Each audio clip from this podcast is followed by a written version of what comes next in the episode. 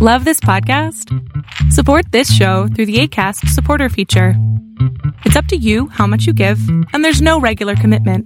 Just click the link in the show description to support now. One size fits all seems like a good idea for clothes until you try them on. Same goes for healthcare. That's why United Healthcare offers flexible, budget friendly coverage for medical, vision, dental, and more. Learn more at uh1.com. Quality sleep is essential. That's why the Sleep Number Smart Bed is designed for your ever evolving sleep needs. Need a bed that's firmer or softer on either side? Helps you sleep at a comfortable temperature? Sleep Number Smart Beds let you individualize your comfort so you sleep better together. JD Power ranks Sleep Number number 1 in customer satisfaction with mattresses purchased in-store. And now, save 50% on the Sleep Number limited edition Smart Bed for a limited time. For JD Power 2023 award information, visit jdpower.com/awards. Only at a Sleep Number store or sleepnumber.com.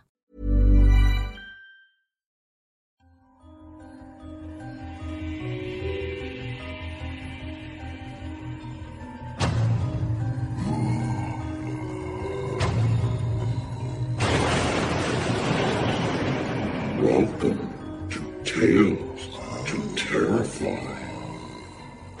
Welcome to Tales to Terrify, part of the District of Wonders network, featuring Starship Sofa, Crime City Central, and Protecting Project Pulp. Everyone has a story in the District of Wonders. Come and find yours. Good evening, children of the night. Welcome. Welcome to the Nook. Welcome to Tales to Terrify. Come in. I know, I know. We were below freezing for a few days, and now, now, now we're back up, hovering at 70. Well, come on in. Sit. Choose warm beverage or cold. It's that kind of season. I'm Lawrence Santoro, and I'll not talk too much this week.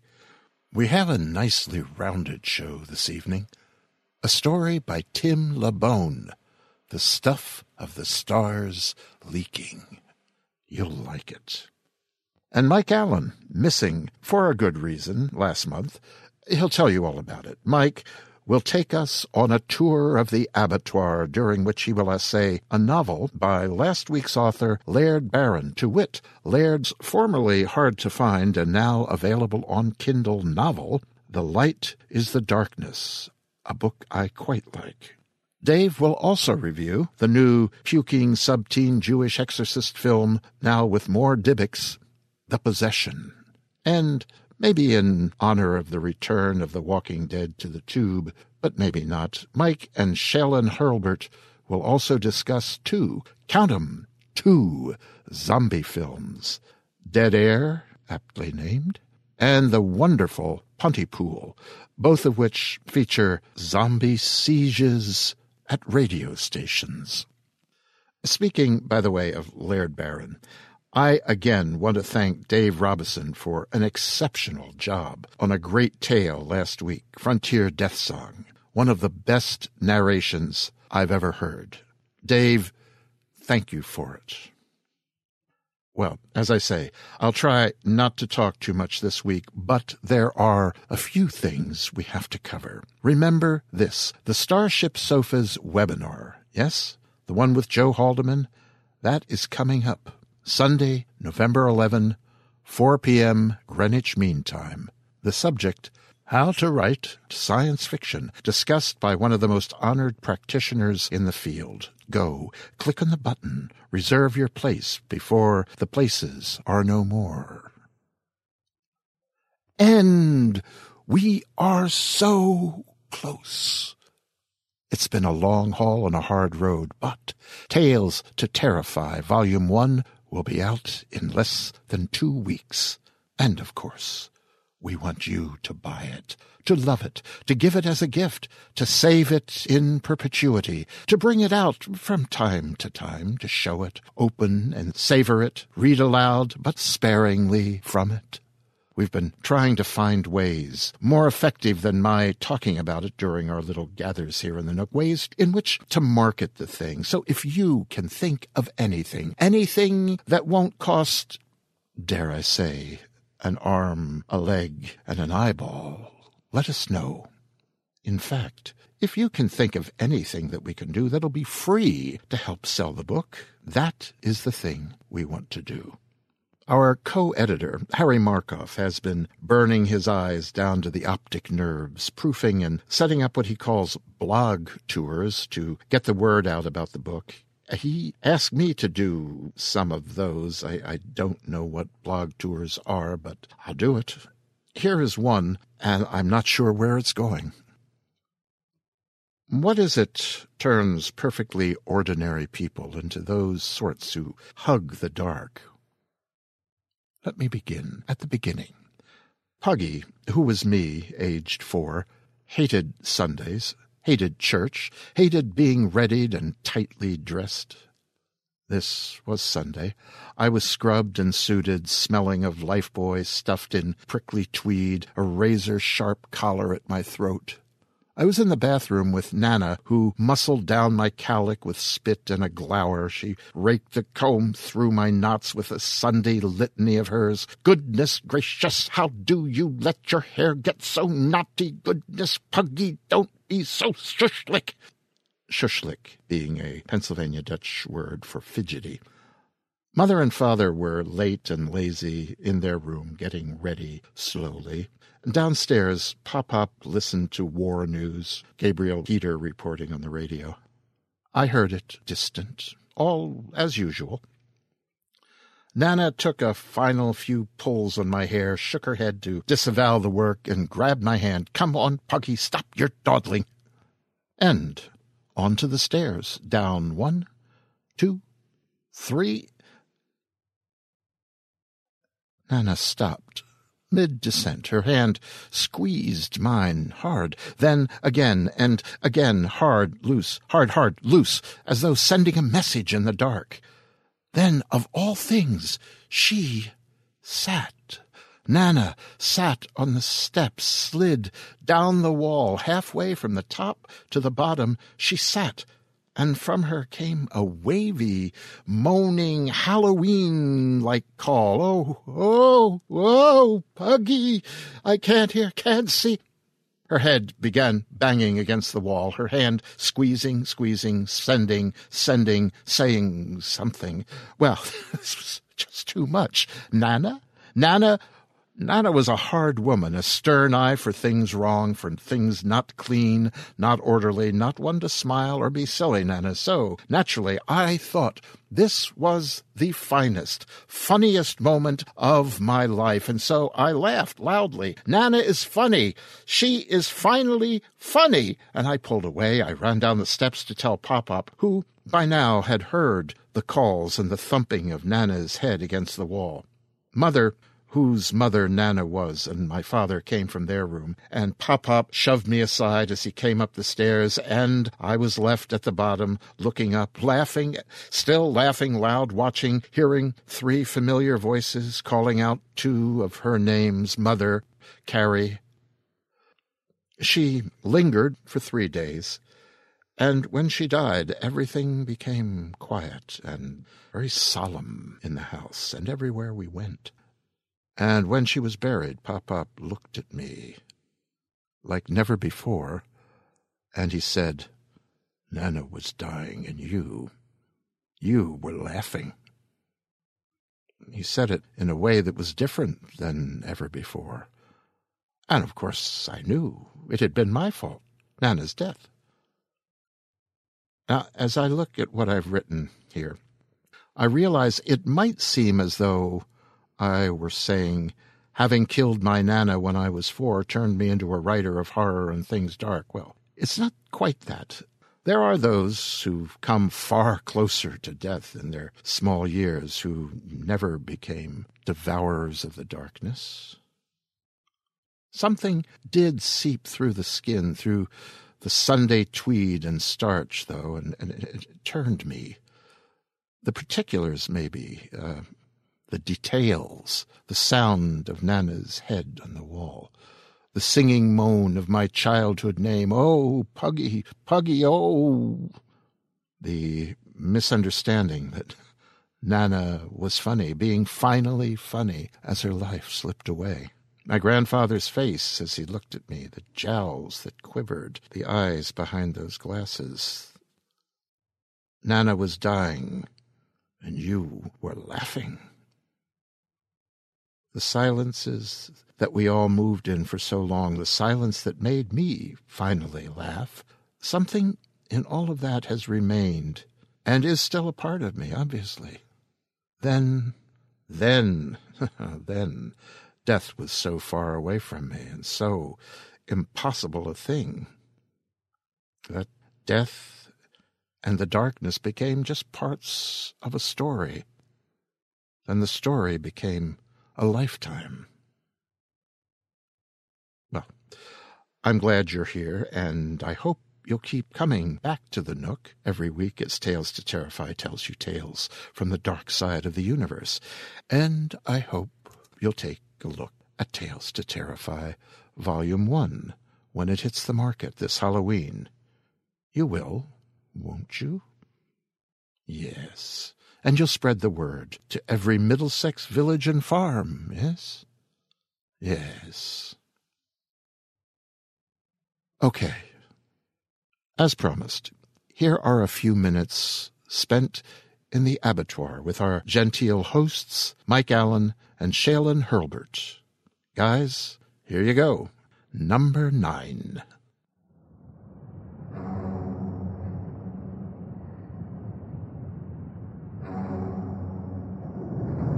Greetings, Tales to Terrify listeners, and welcome to installment number nine of Tour of the Abattoir. I'm Mike Allen, and once again, I have a lot of unhallowed ground to cover. My buddy Shallon Hurlbert is back, and we're going to share with you our profound discussion of movies about radio stations besieged by zombies. But first, I owe everybody an explanation and an apology of sorts. If you're a regular listener to Tales to Terrify, then you know this is a monthly column, and we skipped a month. We were AWOL in September. The reason involved good news for me. I have a novel coming out. It's scheduled to appear before the end of the year, knock on wood. It's called The Black Fire Concerto. And my one sentence summary goes like this. A pair of spell-casting musicians battle ghouls and evil sorcerers in a post-apocalyptic world. The Blackfire Concerto is being released as an ebook by Black Gate, the sword and sorcery guys, and though it's a fantasy novel, there's certainly plenty of horror in it. I'm pretty bloody excited. However, the due date for me to get final edits in was October 1st, and I wasn't able to finish those and make time to complete a September podcast as well. So, apologies all around. But now, I'm back on the ball. If you have been a regular listener since Tales to Terrify launched, you've heard me talk a lot about Laird Barron in this column and if you weren't familiar with his work before, that should have changed last week when Larry Santoro included a reading of Laird's new novelette, Frontier Death Song. I understand it was very popular, and if you haven't given it a listen yet, you most certainly should. In my last column, I reviewed Laird's second novel, The Croning, which will be a lot of people's first encounter with him as it received a wide release through Nightshade Books. However, since that review, I'm pleased to say that I got my hands on his much more difficult to find first novel, which is called The Light is the Darkness. It was originally released as a very expensive limited edition in 2011, but is now available through print on demand in paperback. You can order it on Amazon.com and through other online bookstores. It's a short hallucinatory novel that has a lot in common with his earlier stories. such as hallucigenia. As is often true in Laird's fiction, The Light is the Darkness is yet another tale of an intelligent but brutish man up against supernatural beings that, while not taken from H.P. Lovecraft's mythos, evoke some of the same cosmic awe. The novel follows the path of Conrad, a very big boned boy who has amassed wealth by participating in an underground sporting league wherein gladiators fight to the death. Conrad's undefeated in this game, but as we catch up to him, he is searching for his missing sister, who is an FBI agent who was herself on the trail of an evil scientist and cult leader who is responsible for the death of their oldest brother. It may sound a little convoluted, but the narrative hurtles forward with mounting paranoia, bloody action, and a little bit of humor here and there. It moves much quicker than his other novel, The Croning, but in the end doesn't quite achieve the same depths of creepiness. It's more surreal than scary in how it finally winds down. It's still a delight. I recommend you seek it out by all means in all its pulpy glory, but I can't help but feel that the perfect Laird Barron novel would fall somewhere between these two books and be a mutant hybrid of the best qualities of both. Hopefully we'll see such a creature in the not too distant future. I wanted to mention as well that Anita, my wife, and I saw the new demonic possession film, somewhat unoriginally titled The Possession, and though the plot unfolded in a paint by numbers manner for this sort of movie, I mean, don't all exorcism movies seem at heart to have the dubious theme that when a girl is about to come of age, it's somehow much more terrifying for everyone else around her? and the possession definitely delves into that theme. Despite that, I enjoyed it. It's worth, I believe, at least a Netflix watch or a $1 Redbox rental. The twist, as you've probably heard, is that the quote demon unquote is a Dybbuk, a creature from Jewish folklore, and the exorcist is a rabbi. Though these elements are indeed refreshing as they play out on screen, a word to the wise, my friends Rose Lemberg and Sonya Taaffe, who both have a lot of expertise in Jewish folklore, tell me the movie's explanation for what a Dybbuk is amounts to complete balderdash. So really, what you end up with is a watered down PG-13 movie done in something of Sam Raimi's frenetic style, which is only fitting as he is the producer of the film, and that is not the worst thing in the world. It could be, though, that part of why I liked it as much as I did was because the last exorcism film I watched, The Devil Inside, which makes use of paranormal activity style quote found footage unquote was a piece of utter garbage. My buddy Shallon Hurlbert watched it with me and he can attest that it is not even worth a dollar rental. Now speaking of Shallon Hurlbert, as I said, once again, he is back with me. And without further ado, let's proceed to the live portion of this podcast and find out just what it is about radio stations that make them of late so attractive to zombies. Hello, Tales to Terrify listeners, and welcome to the quote live unquote portion of Tour of the Abattoir. Joining me once again is Shallon Hurlbert. Hello, everyone. And before we get going on our topic of discussion for today, uh, we want to issue a little correction And apology.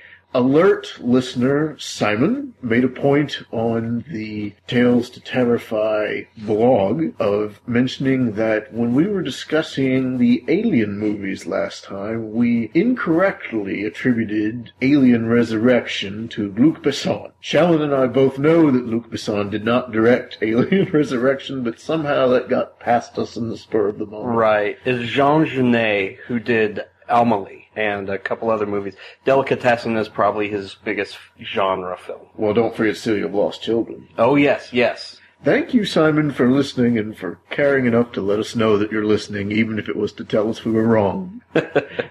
and now, we have watched, not quite back to back, but in close succession, succession, succession, succession, succession, Succession. Succession. Two very similar movies about radio stations surrounded by zombies, and yet they could not be more different. We've seen Dead Air And Pontypool. and Pontypool. Pontypool. Pontypool. Pontypool. Pontypool. Pontypool. I like working in themes. And for instance, I, I run a, uh little barbecue every once in a while at my house called the Apocalypse, where we cook a million pork dishes. And the very first one, we watched three pig-themed horror movies, all of which were terrible, but it was fun. I'm sort of curious if there is a good pig-themed horror movie. I don't know. There's a 70s one called Razorback that I kind of want to see, but that's the only one we didn't see. There's Clive Barker's Pig's Blood Blues, but I don't know if it's been made into a movie. Yeah, not sure. There's been some pretty good pig-related horror, but not necessarily a movie made about it. But anyway, Um, anyway, I like grouping themed films. Going across my Netflix queue, I found a movie called Dead Air, and it seemed to have a little positive buzz about it. And it was about a radio show that happens to be going live at the same time as what was advertised as a zombie outbreak. I was also a big fan of the movie Pontypool about a radio show that, while on air, encounters a form of zombie attack. a very interesting form of a zombie attack. We should probably try to dispense with Dead Air first. Um, and please dispense. Shallon generally cuts movies more slack than I do, generally. And when Shallon passed this along to me to watch, he basically said, You'd best get it over with because it's terrible. And I thought, wow, if Shallon says it's terrible, it must really have some things to recommend it. and as, as it turns out, it was not the worst movie ever made. But not only is it not a great movie, as a bad movie, it's not that much fun. Right. After watching it, I looked up the people involved on IMDb. It is directed by Corbin Bernsen, which you may remember as one of the lead actors in LA Law for many, many years. I don't know that he's to blame, really, for, for how badly the movie turned out. I, I don't the, think the his... script has to take some credit. Right, right. But I'm not sure directing is his first skill. Exactly. If if if I were Corbin Bernsen and I watched this movie after I'd created it, I would feel badly enough that I would go back to acting. I'm sure he's a wonderful person. I just, you know, when your mom says, maybe this just isn't for you, that message might well be passed on to Corbin Bernsen about this movie. I'll try and do a sort of capsule review of horror icon Bill Moseley, who stars as the DJ who is the main character, gives a good performance. His part is also probably the best written. Patricia Tallman, as his producer, is basically completely wasted as a woman who looks pretty in a tight sweater who gets to be a hostage. It's a real shame if you're a fan at all from her Babylon 5 days. I'm also a huge fan of her work in the uh, remake of Night of the Living Dead. She was fantastic in that, portrayed real fear and a lot of emotion in a character that in the original film was a fairly weak, standard She played fainting. Barbara, right? Yeah, she's Barbara. But in the original, the actress played her as kind of your classic fainting female in a in a bad situation. Right. And Patricia Tallman took that character and really made it into somebody strong and capable. And alas, you won't see that in this movie. No. Uh, The other characters were generally nonsensical in their behavior. and here's maybe, for me, one of the movie's greatest sins. It essentially proposes a zombie outbreak caused by a Muslim terrorist plot, and yet the movie, instead of sticking with this premise, for better or for worse, came across to me like the writers behind it originally had this idea, but then became so worried about being accused of Islamophobia that instead of switching to another reason for the uh, plague to happen, we end up with these Arabic terrorists of no particular country or explain origin. and and at this and at the same time there are other things in the movie that are kind of shoehorned in that seem to be an attempt on the part of the screenwriters to say no we're not actually criticizing muslims but we apparently couldn't figure out a way to back out of this plot. So we're going to show that this main character is very tolerant by midway through the movie revealing that he has a muslim wife or at least a, a non-specific, non-white wife uh, with vaguely Arabic features. the whole thing becomes a big distraction because the movie sort of ends up tripping down this strange road where it comes off like it's almost trying to be a sort of message movie about tolerance Right. while still being about a terrorist attack that causes zombies. Yeah. And, and, uh, I, I have a good friend um,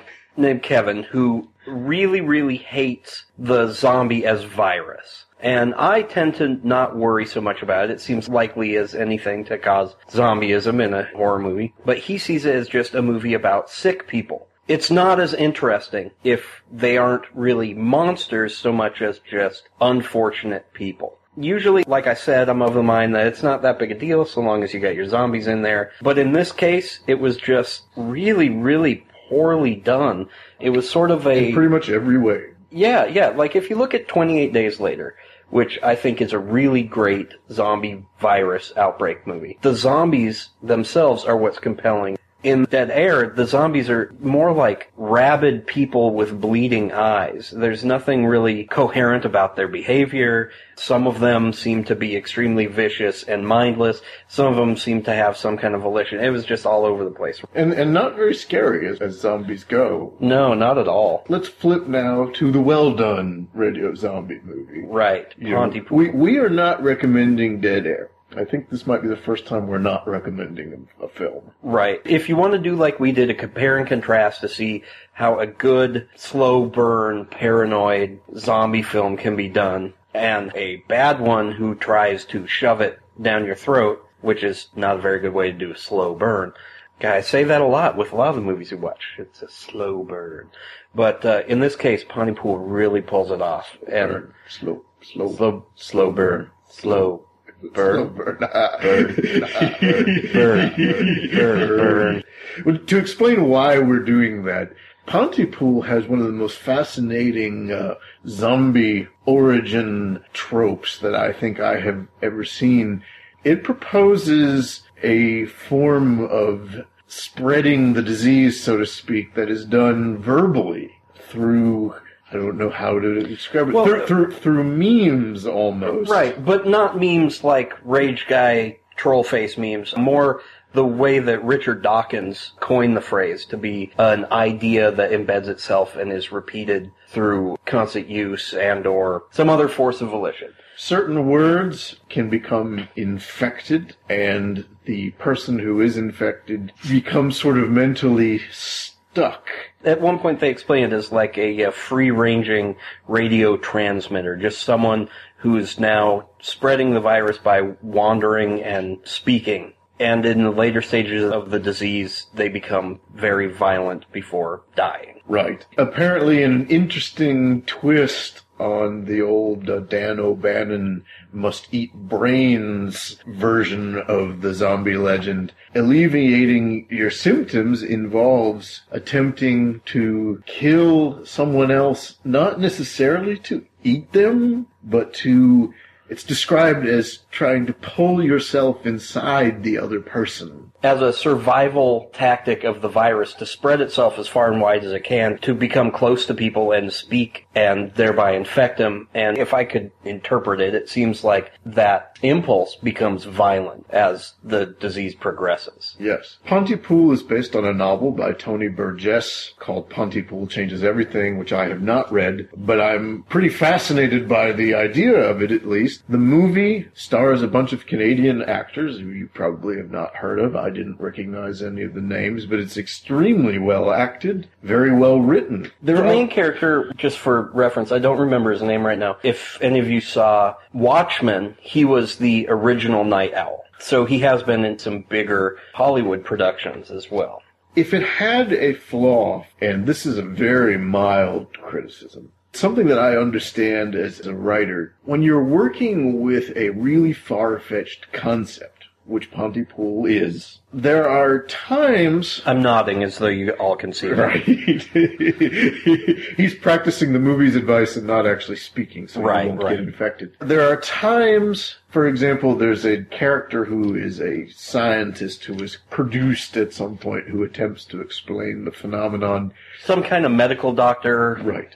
And it's good that the characters around him are all reacting incredulously to what he's saying because I guess I myself was listening and saying, okay, I understand that as an explanation of the phenomenon we've been watching, but to me it still doesn't quite click as something that makes sense.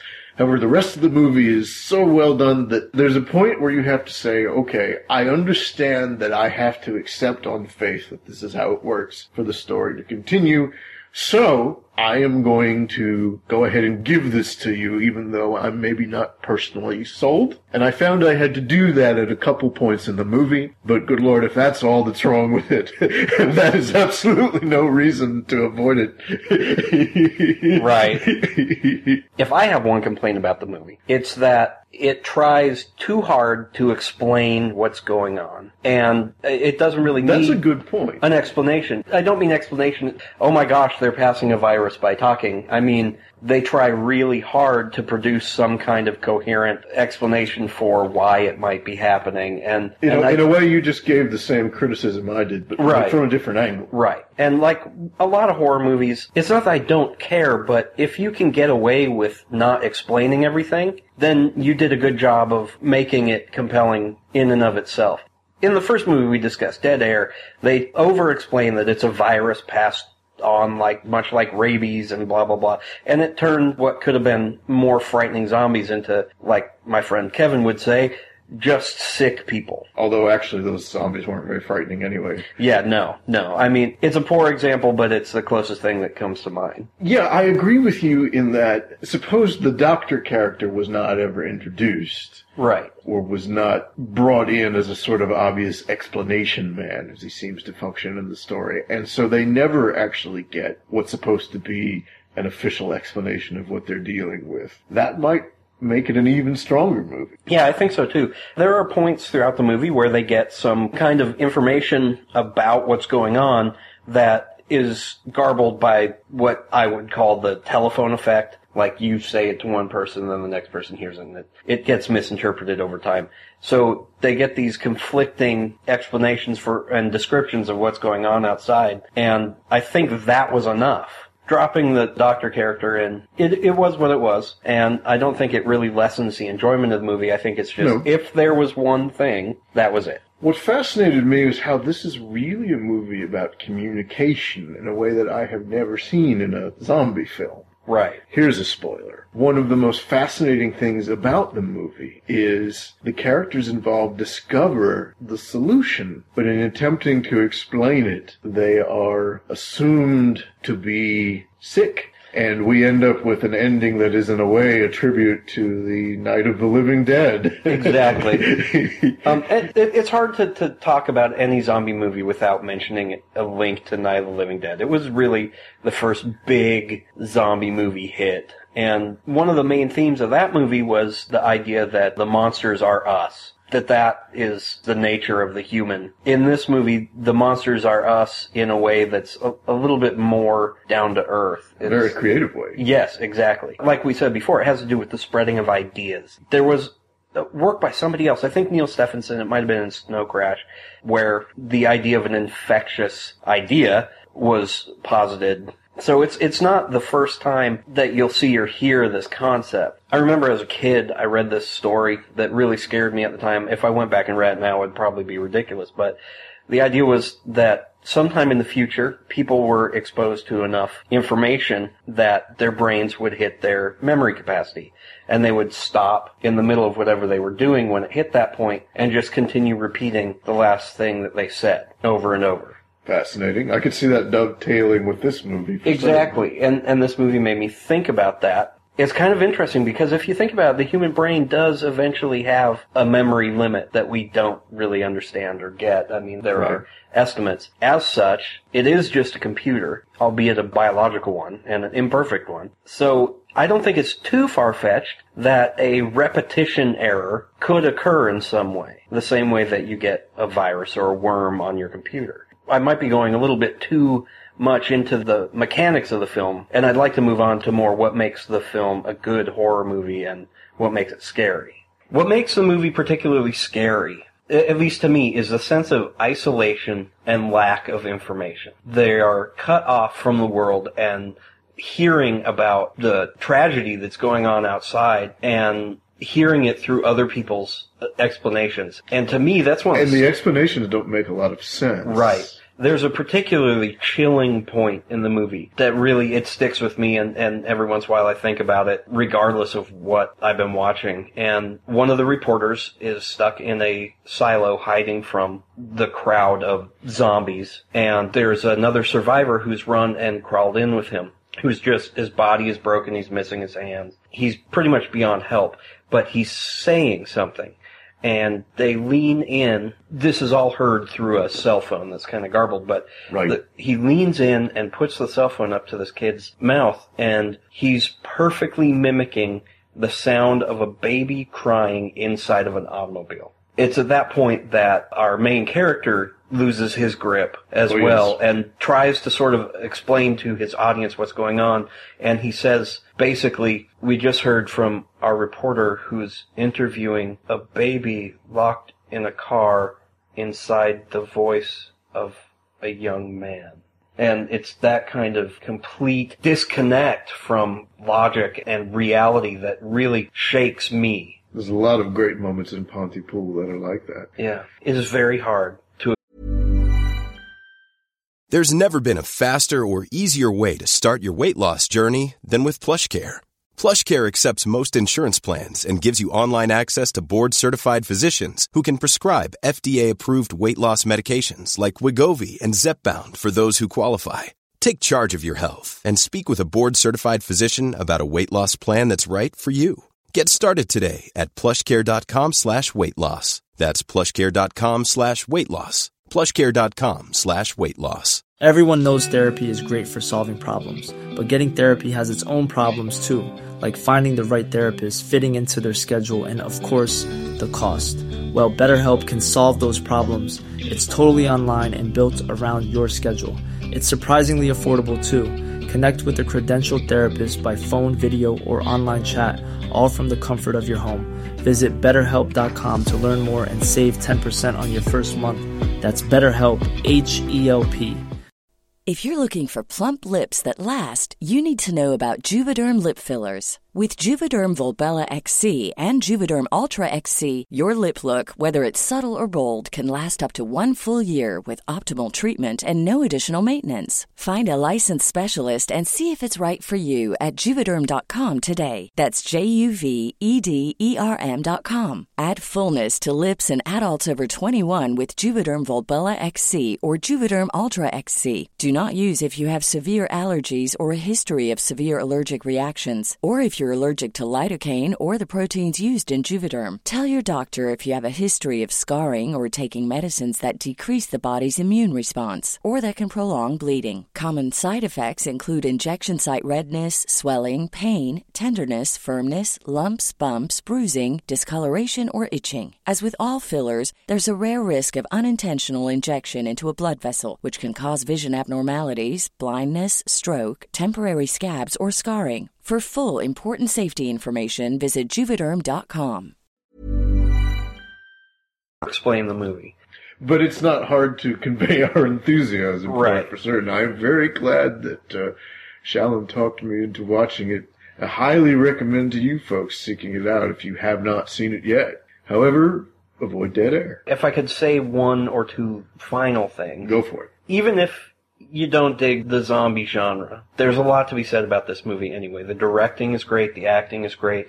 They have some really beautiful visuals, even though most of the concept of the movie is the lack of visual information that the characters have. And definitely stay through the credits. The credit cookie is fascinating. There's no explaining it. You just got to see it. Yes, definitely worthwhile. Remember, Honey the cat is still missing. Is still missing. Still missing. Still missing.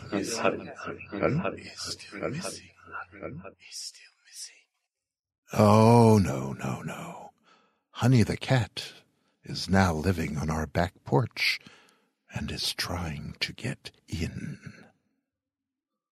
Well, thanks, Mike and Shaylin. I absolutely agree. Pontypool is a most excellent zombie film.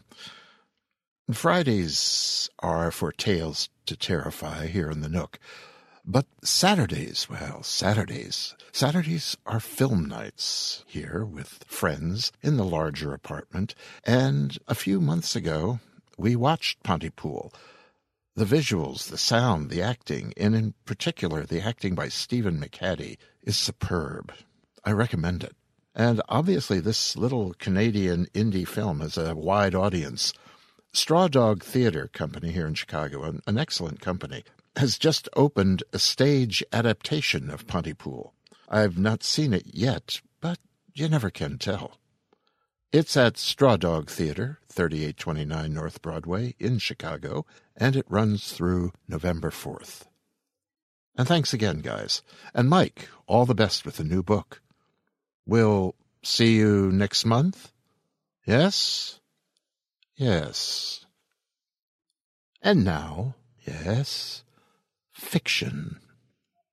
Our tale tonight comes from British writer Tim Lebbon, who just moments ago finished his Star Wars novelization. Tim is a Londoner who now lives in Monmouthshire, South Wales.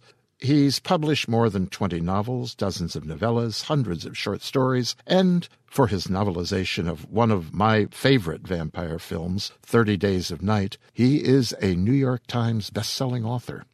His recent books include The Secret Journeys of Jack London, The Wild, co-authored with Christopher Golden, Echo City, The Island, The Map of Moments, also with Christopher Golden, and Bar None.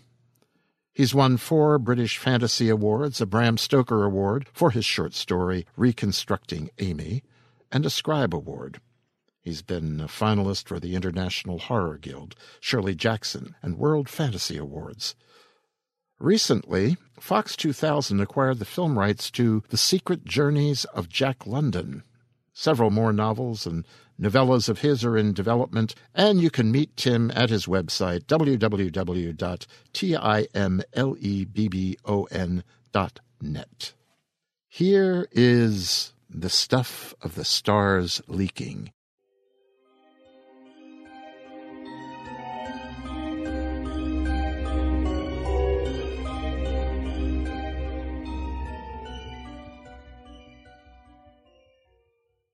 There was a clear dividing line between grass and sand, as if the beach advanced further inland night by night, and, as yet, no breeze had come to blur the latest step. Shrubs held their baleful heads above the golden tide, and the shells of dead things surfed long drawn out waves. Yet Bryn saw little of this. He passed across that sheer border between land and water with his mind elsewhere. His wife had died a thousand miles from here, but she was never far away and as he imagined her car plunging into the sea, he smelled seaweed and brine and rotting things. Gulls screamed in the waning light, mourning further losses. The sea always made him maudlin. As death edged closer day by day, it was a state he felt content with. Sometimes he imagined her waiting for him, wherever she was now. Bryn's legs were aching from the walk down the cliff path, and he was already beginning to dread the climb back up. Glancing along the beach to the west, he could see the sun dipping into the darkening waters. It caught stray clouds as it fell, bleeding pinkly across their backs. He paused, looked back at the cliffs, wondering whether he should leave this until morning. But the path seemed quite safe, and of course there was the dead thing on the beach, past the dunes, down near the sea. From the cliff tops it had been barely visible, little more than a smudge across the sands, a shape losing clarity to distance. Even using binoculars, the image had been unresolved, though it had presented a most disturbing insinuation of size. Bryn was awed, but dissatisfied. He knew he would need a trip down to view it firsthand. He mounted the last dune. In the soft light of the setting sun, he could see the shape just above the waterline. He made a trail across virgin sands, each step a gentle hush against the soporific sigh of the sea. Sometimes he wondered whether, if he succumbed to the ocean's hypnotic charms, he would wake up even when the water rushed into his mouth. Approaching the thing, he realized that it was far larger than he had realized. A whale, perhaps? The local newspaper had called it a monster, but of course it would. Good for tourism. Building sand bridges was their main concern. He stopped fifty paces from the corpse, close enough to view it in some detail. It lay on the beach like a huge lump of wax, melted and congealed many times over, picking up imperfections with each burn and set. Mottled and split though its surface was, however, there were no barnacles suckered to its leathery hide, no seaweed hanging from its appendages. It was as though all life had eschewed this creature. Bryn knelt in the sand and took his camera from his rucksack, imagining what Helen would have thought of this. She'd have created a million stories about this thing's final hours, drawing in all manner of inconceivable ideas and waterlogged fantasies to construct her own version of events. Perhaps she'd been daydreaming when she died, living stories in her head while death crept up from behind, pushing the car over a cliff and drowning her. As he began taking photos, changing position every couple of shots, the stench hit him. It must have been there before, but shock had obviously dulled his senses. It was not putrefaction exactly, nor was it the tang of insides exposed to the elements. He held a handkerchief over his mouth with one hand as he snapped photos with the other. The size of the thing stunned him. It was so big he could not conceive what may have killed it. Could it really just die? Something this magnificent? And wash up on this innocuous beach? As he circled the creature, he saw tentacles buried in sand, surfacing a dozen feet further on, dipping in again, giving the classic sea monster silhouette. He nudged one tentacle with his shoe. There was a sudden shrill cry, startling him so much that he dropped the camera, stumbled and tripped over his own feet. Several seagulls descended and tried to alight on the shape, but they could only hover there, unable to land, repulsed by something, screeching in agitation until they flew away. Bryn gasped and instantly wished he had not. The smell was even worse. He gagged, sought control of his stomach, then puked anyway. Afterward, he grabbed his camera and left, walking faster than he would have cared to admit. He did not look back. In his caravan, waiting for his soup to warm, Bryn wondered why the prickly feeling on the back of his neck would not go away. Darkness tried to sneak through the cracks in the window panes. Its pressure was almost discernible, pressing in like gas at a vacuum. He shivered and drew the curtains. It did nothing to hide the massive outside. He did not want to see out in case he saw someone looking in, their face bathed in light borrowed from the moon to scare him, their eyes unlit, even from without. He sagged into his chair and sighed. He was acting like a kid. He'd always been cautious of the dark. That's what he told people. Cautious. Never really afraid, even when he was young. Cautious. Like he was around electricity or acid. He treated them with respect lest they hurt him, and he respected the dark equally. He thought it was the reaction most likely to be welcomed by whatever lived there. As the soup plopped and blubbered in the saucepan, he examined his camera. The damp sand had buffered its fall, but grains had somehow worked their way into the mechanism. He removed the batteries and put the camera away, searching through piles of notebooks and scraps of paper for his cheap spare. The smell of artificial tomatoes hung heavy in the air. Bryn had a fleeting aromatic memory of eating with Helen in an Italian restaurant in Cardiff, and then he was on the floor. Throughout it all, he knew what was happening, but he had no control. His arms and legs buffeted the cheap carpet. His heels beat hard, shaking the whole caravan. His head lifted, fell, lifted and fell again, as if an invisible hand gripped his hair, its owner determined to shatter his skull. His fingers flicked at the floor as his arms rose and fell, and he heard his nails cracking. His back arched, then jerked straight. He tried to grit his teeth against the pain, but they crunched together, and he tasted blood and the gravel of chipped enamel. He thrashed like a landed fish. And he saw things. His eyes turned up in his head to view the terrible fantasies he had created, the images of what Helen suffered during her final few moments of life. Violent waters surged, snapping things flitting in and out of the waves, and then a cool, deep darkness promising only a cold death, and something down there, waiting.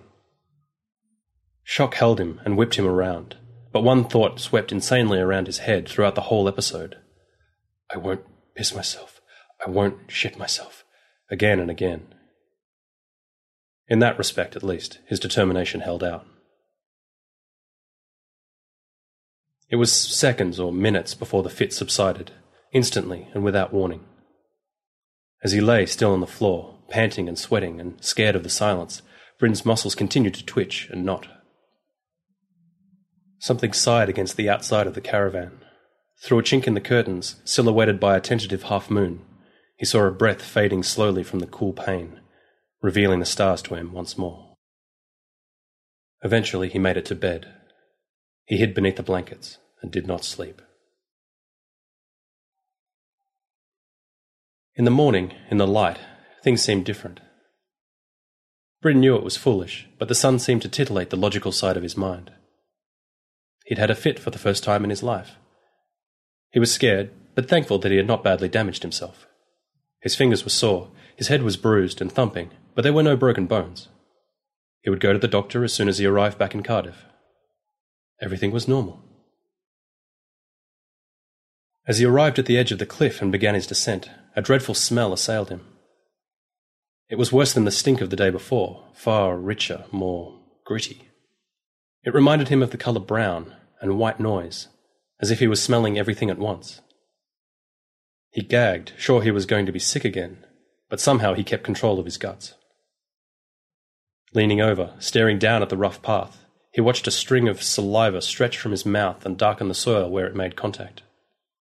Stuff of me in there, he thought. Cells from my body, the stuff of stars, that's what we're made from. He wondered who else he was looking at in the muck around his feet. He stood, shaded his eyes against the sun, and stared down at the beach. The tide was out, and he could see the thing lying there, a great black hump on the smooth golden sands. Its tentacles seemed more abundant this morning, longer, more numerous, although it could simply have been that the sand had shifted them in the night. Bryn tied a handkerchief over his mouth and continued the descent. He tried to remember coming back up the cliff last night. It had been dusk, the shadows deceptive, but he could not recall the climb. He must have been on autopilot. He was surprised he had not taken a fall. He followed his own footprints back to the thing on the beach. As he came to the dunes, he realized that he was following more than the single trail he had laid yesterday. There were other disturbances in the sand, strange whipped prints like those of a snake, and more resembling the footprints of birds, though a hundred times bigger. They may have been carved there by the breeze, or left by seaweed which had been blown away. Perhaps they were caused by thousands of burrowing worms blowing bubbles through the damp sand. None of these options explained why all trails led to the dead thing. Bryn approached, trying not to step on the other prints, afraid he would sense what had made them. As a child, he would avoid cracks in the pavement. Step on a crack, break your mother's back. Perhaps old habits never died at all, but just lay in wait eternally. Seagulls still buzzed the corpse, and as they turned and spiraled away, they called out in distress. The distress was echoed in his head, a phantom throb like someone else's pain. The sun was hidden today, but it was not cold. A warm breeze blew in off the sea, carrying with it hints of the deep and desert islands. As Bryn came to a standstill, he kicked a bottle washed up the night before. He picked it up, expecting a message, but it was empty of hope. He squatted on his haunches and wondered what the thing had been, where it had been. Six miles down on the ocean bed, perhaps its mate waited even now, moving through unimaginable pressures in a vain search for its companion. Or maybe there was more of them, a whole community, searching, rising from the bottom. Air sacs inflating, flesh billowing out as the pressures decreased. He shook his head and stood again. The sand was soft beneath his feet, still wet, but drying now as the tide had left it alone for a while. He stepped forward, ready to touch the hide of the dead creature, run his hand along its tattered mass, and look for signs by which he could identify it. Great clots of flesh hung from its torn skin, bulging, dried up in the sun. He reached out. He was within one step of the thing. The sand became softer, as if hollowed out from below. But something grabbed him and turned him around, an inherent sense of self preservation. And before he knew it, he was walking back along the beach. His spare camera banged against his leg, unused. His head pulsed with the headache that had been plaguing him since last night. He'd had a fit. There had been a shadow at the window, yet he felt more alone now than he ever had since Helen's death. Bryn did not want to climb back up the cliff path. That would have felt too much like defeat. So he headed to the base of the cliffs instead. Sand gave way to rocks, protruding like the petrified remains of unknown creatures. A seagull landed nearby, glanced at him, and then took flight again, cawing its way out to sea. Nursed among the rocks were pools, darkened by the sea plants clogging their edges. There was an occasional pink flash of a sea anemone feeling at the water, and secret scamperings hinted at crabs and other creatures hidden in their own temporary ecosystem.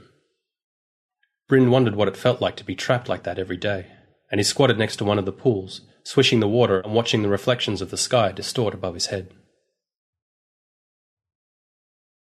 He clambered over the rocks for a while until he found a spot out of sight of the beach. His jacket provided adequate protection against the damp sand, and he lay with his hands behind his head, eyes closed. He relished the cleansing warmth of the sun on his face. The steady beat of the sea was soporific, and he felt time drifting away from him, his senses withdrawing. Sound came to the fore, the sea singing different songs depending on where it struck the shore. From behind him, the soft hush of the salt waters shifting tons of sand.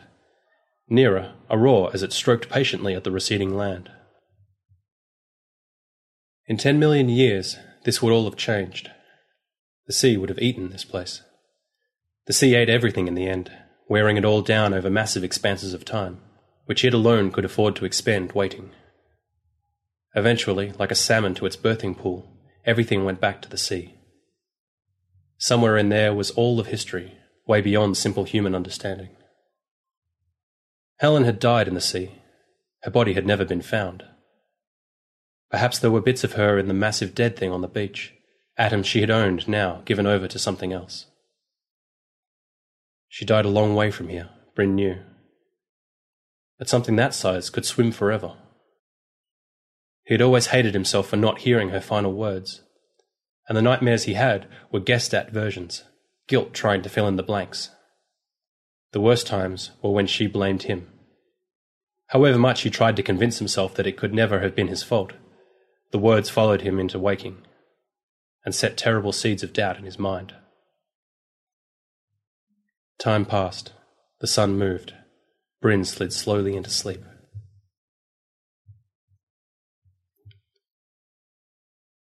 When he stirred, it was late in the afternoon, and the sun was already bedding down for the night. He stood stiffly, brushed himself down, shivered, and wondered why the cold had not awoken him. His head was still thumping, and his body had begun to ache even more from the battering it received last night. His fingertips were bruised blue. He picked up his rucksack and noticed how far in the tide had come. Creeping up on him, patient, unhurried. One day, if he was not careful, it would have him, just as it had taken Helen. He made his way back along the beach until he came to the top of the dunes. The thing was still there. He was tempted to approach it again, but something warned him off.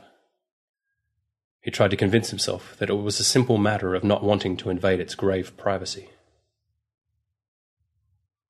He climbed the cliff path, panting, breathless, his knee joints burning and his side stabbing with ice cold stitch. He had to stop three times on the way up, and for the last fifty feet, when the sun had truly set and he felt he was navigating by memory alone, he constantly expected to feel nothing beneath his next step a wide, black nothing that ended with him broken on rocks a few frantic heartbeats below. At the last, he had an incredible clear urge to turn around and go back down, in the dark, along a path that would surely spill him to his death. Sense and logic prevailed, and he found his way back to his caravan, where something that had been working at the back of his mind for the entire climb came to the fore the memory of what he had seen in the setting sun. The dead thing lay there with its tentacles, barely visible before, spread out across the sand like the spokes of a giant wheel. Just laying there and waiting to turn. Bryn tried to prepare himself something to eat, but his eyes were forever drawn to the window. He kept imagining a face there, staring in at him, a face made of the same stuff as the dead thing on the beach, the stuff of unknown stars. So he closed the curtains. It did not work. The outside was now merely hidden from view, allowing anything the opportunity to approach unseen. And seeing slivers of night through the threadbare curtain was worse than seeing the whole pane of glass. One eye, bloodshot and reflecting his own fear, would be more dreadful than a complete face. Soup burned to the side of the saucepan, blackened and coagulated into something barely resembling food. Bryn cursed and began to eat. Later, he took out his notebook and began jotting observations of the dead creature. He made rough sketches of the corpse, estimated its size and weight, and frightened himself in doing so. He was writing the Book of the Sea. He had been writing it ever since Helen died, but every chapter seemed to increase the distance between him and her memory. Still, he hoped a resolution would reveal itself soon, a twist in the forked tail of his grief. He arched off the seat and hit the floor, pen and notebook sent flying. A groan of despair escaped him as he realized what was happening. Then nothing else, because his neck was in tension as his head banged against the carpet once more. This time the fit lasted longer and was more extreme. Light seemed to flee the caravan, scared by his thrashing, and the sounds of the various parts of his body impacting the floor, doors, and cupboards faded to a whisper. Something stank, something worse than burnt soup, more rancid than the chemical toilet he had not been tending properly. Faintness snowflaked his eyes. He vomited and felt the warmth across his face and neck. The thump of pumping blood filled his ears, sounding vaguely like the sea, and as coherent thought retreated, he was sure he heard words in the rushes. More ideas of Helen came in, but this time they were new visions of what she had suffered. So new, so detailed, so obviously heartfelt, that Bryn could not possibly have created them himself. They were put there for him to see. Helen in the car, shattered windscreen shards opening her to the seawater and spewing dark clouds as she sank, trapped towards the ocean floor. A final breath held dearly, going stale inside of her, slipping murderous fingers through her lungs to clasp her heart as she saw, below, down past the car's bonnet, a total darkness. Not just a lack of light, but something more. And she kept on falling. And Bryn would never know when or where she struck bottom because, as her lungs expelled their last, the image and the pain faded away to nothing. His senses crawled back like whipped dogs seeking succor. He gasped at the air, moaned, tried to scream, but puked again instead. This time he was able to turn on his side so that he did not have to swallow it. The caravan door was swinging in the morning breeze. The place stank, and he was rolling in his own filth. He must have been out all night.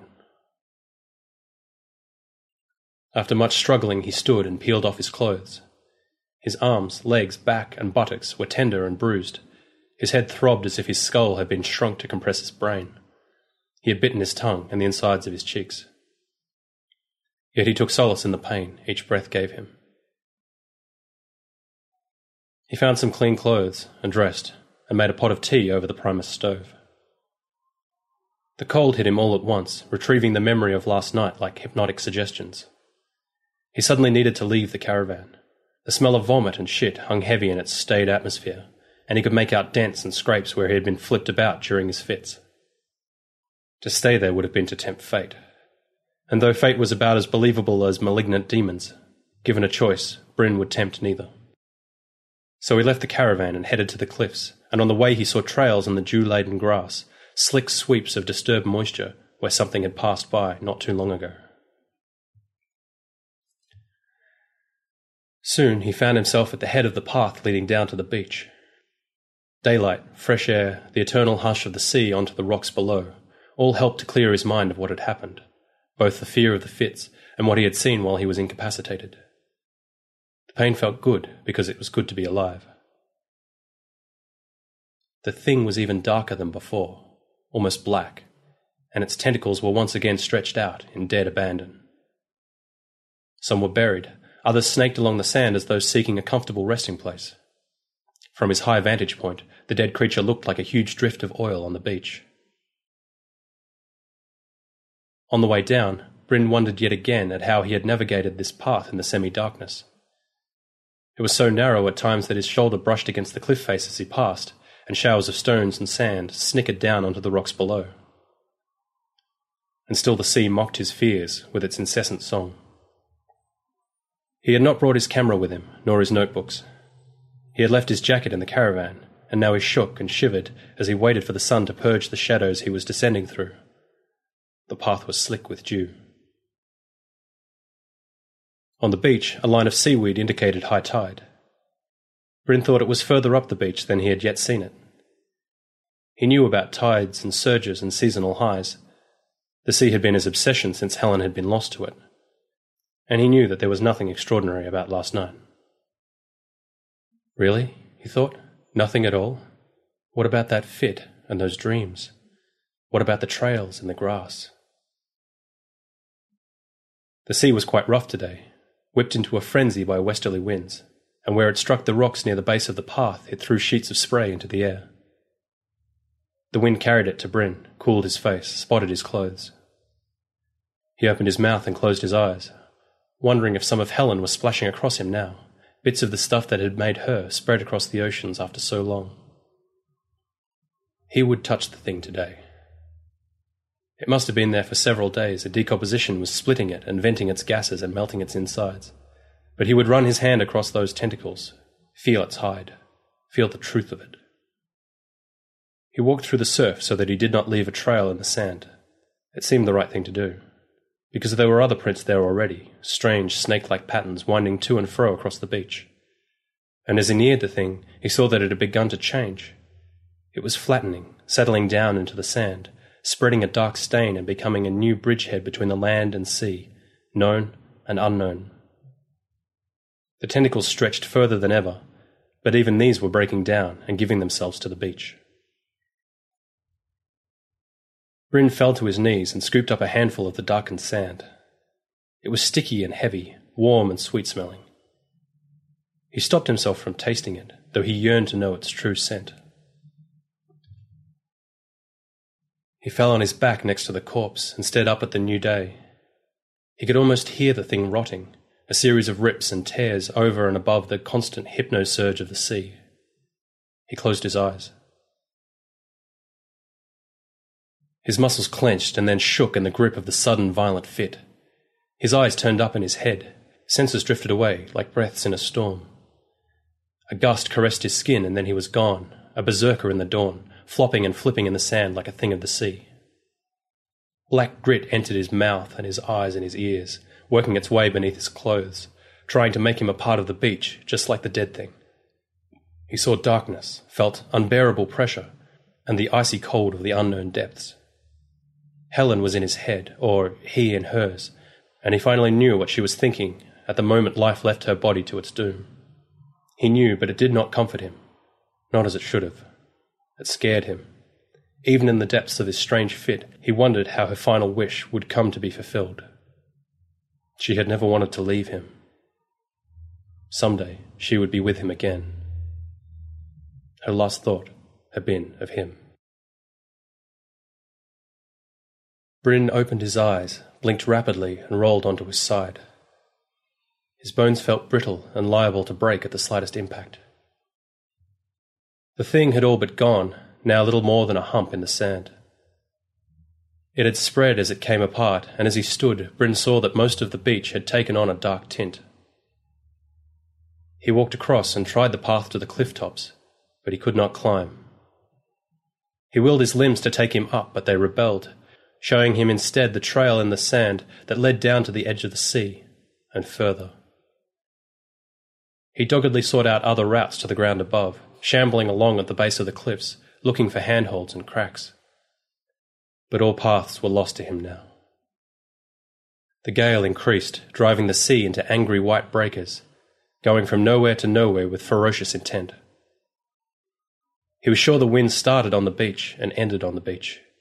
He could see a horizon, but it seemed false, a trick done with mirrors. The top of the cliffs looked a million miles away. He felt like crying, but the tears would not come. It was only as he finally followed the trails to the water, felt the sea close around his thighs, tasted brine on his tongue, sensed new depths opening up to him as he moved further and further out, that he felt truly in control once more.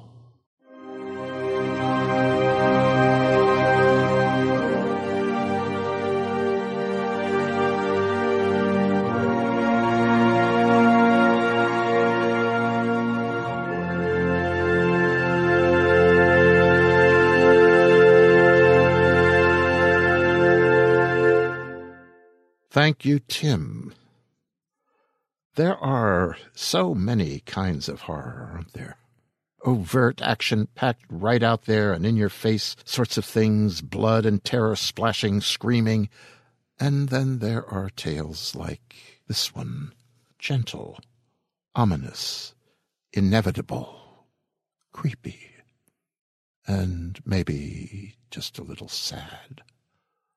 I like this story very much, and I hope you do too. Stop by the forum and hold forth on it, yes? It's easy now to become a member. Just click on the buttons. Tim sounds like such a serious fellow, I know, but the last time I saw him, he, Brian Keene, and a few others were chasing each other, I think, I think, with water balloons around a hall and out into the world. It, it might have been balloons, but this was after a world horror gross out contest, and those things generate some wet and icky props, so it might have been anything. And at this time, Tim was the vice president of the Horror Writers Association. Well, that was long ago. And thank you, Simon Hildebrandt, for your reading. And welcome back. Simon is a web and game developer from Australia. He currently lives in Sydney. In addition to narrating stories for the Starship Sofa, Drabblecast, Escape Pod, and, well, yes, us, he does web development at Red Ant. And in his spare time, he develops games with tools like Android and Pyglet and web application with Rails, and I have no idea what any of that is because, as you may realize, I am a man of the last century. Always have been. Even back in the last century. Ah, well, that, as we say, is that. It was a good evening, yes? Calm, quiet, warm, but not horrid. And don't forget the book, Tales to Terrify, Volume 1. And don't forget the Joe Haldeman event. And please do not forget the other neighborhoods of the District of Wonders. The Starship Sofa with Captain Tony C. Smith at the helm, Crime City Central with Inspector Jack Calverley, and Protecting Project Pulp with Dave Frontier Death Song Robson. So, I would have you be up and doing, children of the night, be bright and chipper. The rain might hold off long enough for you to get home dry if your walk takes you close to the water's edge. Watch out, please. Oh, no, not for tentacled creatures. No, no, no, no. Ours is an inland sea. Our monsters are more recognizable, more homely, land based. Things from the dark that we know, yes. But the Great Lakes do have their creatures and their dark tales. So be careful of the water in the night. When you're home, go to bed. Do not think of leviathans and tentacles, and they, they will not think of you. They will not invade what should be the evening's pleasant dreams. Hmm.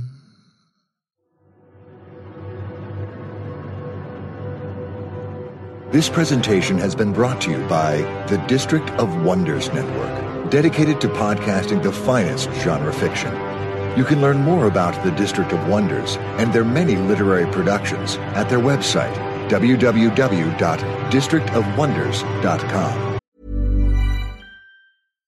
If you're looking for plump lips that last, you need to know about Juvederm lip fillers. With Juvederm Volbella XC and Juvederm Ultra XC, your lip look, whether it's subtle or bold, can last up to one full year with optimal treatment and no additional maintenance. Find a licensed specialist and see if it's right for you at Juvederm.com today. That's J U V E D E R M.com. Add fullness to lips in adults over 21 with Juvederm Volbella XC or Juvederm Ultra XC. Do not use if you have severe allergies or a history of severe allergic reactions, or if you're allergic to lidocaine or the proteins used in Juvederm. Tell your doctor if you have a history of scarring or taking medicines that decrease the body's immune response or that can prolong bleeding. Common side effects include injection site redness, swelling, pain, tenderness, firmness, lumps, bumps, bruising, discoloration, or itching. As with all fillers, there's a rare risk of unintentional injection into a blood vessel, which can cause vision abnormalities, blindness, stroke, temporary scabs, or scarring. For full important safety information, visit juvederm.com.